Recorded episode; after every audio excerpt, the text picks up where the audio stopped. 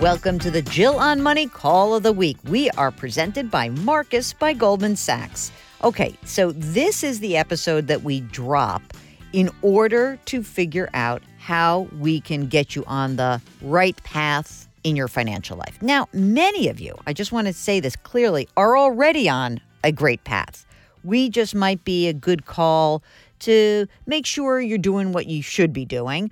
Or if you feel completely overwhelmed by any of this, we want to help you out. So all you have to do is send us an email. The email address, askjill at jillonmoney.com. Ask Jill at jillonmoney.com. That is what Stacy did. She is calling us from Indiana. Hello, Stacy. How can we help you out? Hi, Jill. Thanks for taking my call. Sure. Um, so, my question is that I'm on the path to fire, if you will. Um, so I'm saving pretty aggressively, but I also want to make sure that I might have flexibility to make a career change in the future if I mm. might want to do that. Mm-hmm. And so my question is really, am I saving in the right places? And particularly, I'm using a, a mega backdoor Roth IRA. I know that's a lot of jargon, but I'm wondering maybe I should slow down in using that vehicle because it's, maybe it's not as flexible as I'd like. Okay, great. So, Stacy, tell us a little bit about yourself. How old are you? I'm 36 years old. Okay. Um, I'm single. I'm um, employed at a, a big corporation. Uh, no kids. I own my home and um, you know I could give you a, a, rundown on my finances too if sure. that would be helpful. How much do you earn? So I earn about two hundred and twenty-five thousand dollars. Great, and I presume so. You're putting money into a retirement account through your big company, yes? Right. Pre-tax or Roth? I'm doing pre-tax for that. So that's you're putting in nineteen grand for that, right? Correct. Okay. Mm-hmm. So you also mentioned your backdoor Roth. How much are you putting into that annually?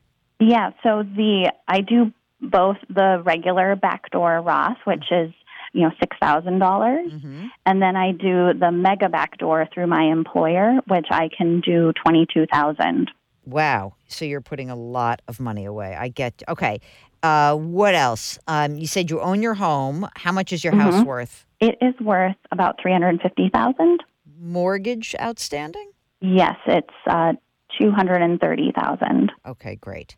How much money have you saved already in all of mm-hmm. these retirement accounts? Just a, a mm-hmm. general amount. So I have 300,000 in my pre-tax 401k mm-hmm. and I have 150,000 in my Roth IRA. Okay, great. Any other saving? Uh, do you have a just a savings account for your emergency reserve fund? I have an emergency reserve fund of about 25,000. Perfect. Anything else that you are putting money into that I should know about? Yeah, I am able to save a little bit into taxable investment accounts. Mm-hmm.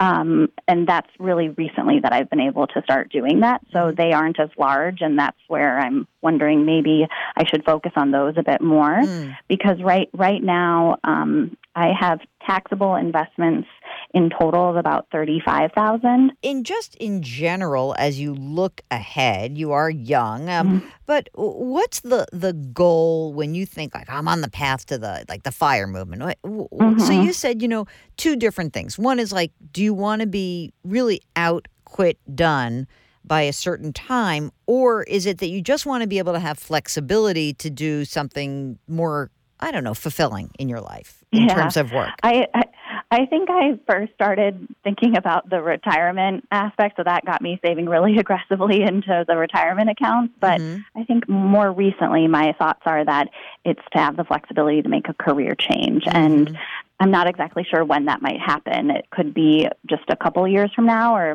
you know, maybe it'd be more like ten years from now. Right, right. And um, you're not partnered, right? You said single, so there's no, no partner. Single, it's yeah. just you on your own. How about family members that you might have to worry about, take care of, anything like that that's floating around?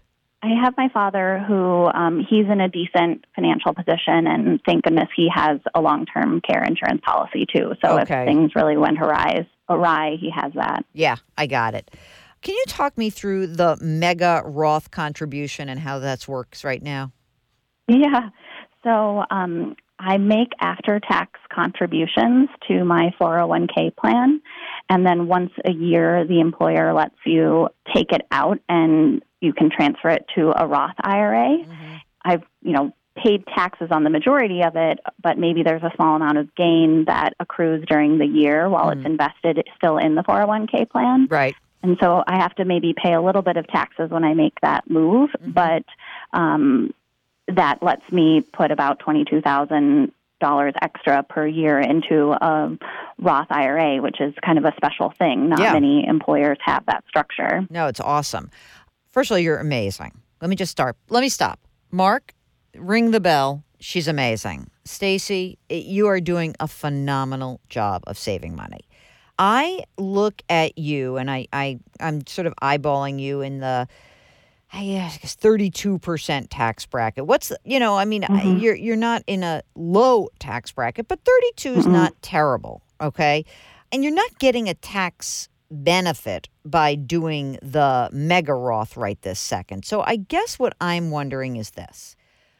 If you want to keep doing it, you don't have to put in as much money, right? You, yeah. you could you could pull it back some because you're putting a lot of money away for retirement. Some of that money you could access, but like I'm worried that if five years from now you're sitting on 600 grand and you really want to do something a little bit different and you'd like to say, I don't want to make 225, I can make 125 and have something really fantastic. You've got this great base, you could do it, but you want to maybe have a little extra I don't know, cushion.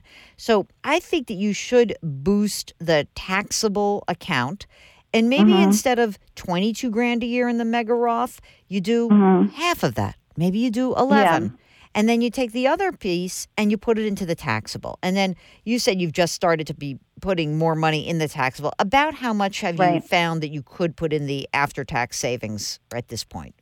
I think per year, it, you know, continuing with the 22 and the mega backdoor, mm-hmm. I would say it's about 25 I was able to put into the taxable every year. So, wh- so yeah, so it could become like 35. That's what I'm thinking. That's exactly what I'm thinking. So maybe pull back the mega, put the 35 grand a year in the taxable I, I, the only thing that's a pain in the neck about the taxable that you're not used to with your other assets is that mm-hmm. you do have to pay attention to tax liability in that, right? That what is mm-hmm. it, what is it generating in your Roth accounts? Where are they held right now? At Charles Schwab. Okay, so you know that you can go to Schwab and you're going to just use some index funds, but now that this is a taxable account, be mindful that every time you make a change, there could be mm-hmm. a tax liability. Are you putting the money in based on a bonus or just on a monthly basis?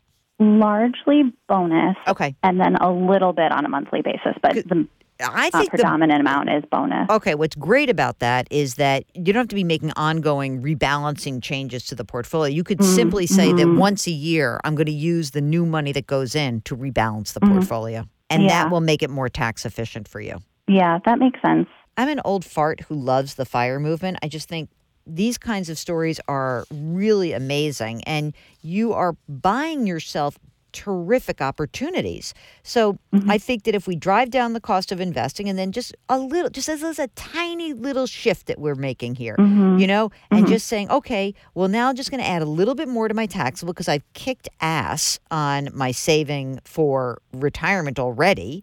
You could be a little less tax efficient in a taxable account, right? But it gives you the flexibility. And that's what I think you're seeking here. Yeah, I, I think you're right. And I think I, you know, originally my plan was to try to reach full retirement and I was trying to optimize the retirement accounts, but the flexibility to be able to make a career change, the taxable seems better for that. I have to say that the more and more that I talk to people who are doing the or adopting some of the practices of the fire movement, uh, mm-hmm. very few that I meet actually want to fully retire when they're 40 right. or 50. What they are saying is just what you said I want flexibility. And that right. to me is golden. And that's what you're doing. You're buying opportunity and you're buying flexibility. Good for you. I'm so, I'm completely enamored with the folks like you who are doing this. So, congratulations. You're really inspirational. So, thanks for calling the program. Great. Thanks so much, Jill. All right. Take care. Okay. That's the call of the week. If you have a financial question, just give us a holler. Send an email to askjill at jillonmoney.com or go to the website jillonmoney.com. You can click the contact us button right there. Oh, by the way, while you're there, sign up for our free newsletter. It's free. Why not? We drop new episodes of Jill on Money every Tuesday and Thursday, and you can download the show anywhere that you get your podcasts Apple, Google Play, radio.com, Stitcher, wherever. Our music is composed by Joel Goodman. Mark Talercio is our executive producer. We're distributed by Cadence 13, and our show is presented by Marcus by Goldman Sachs. See you next week.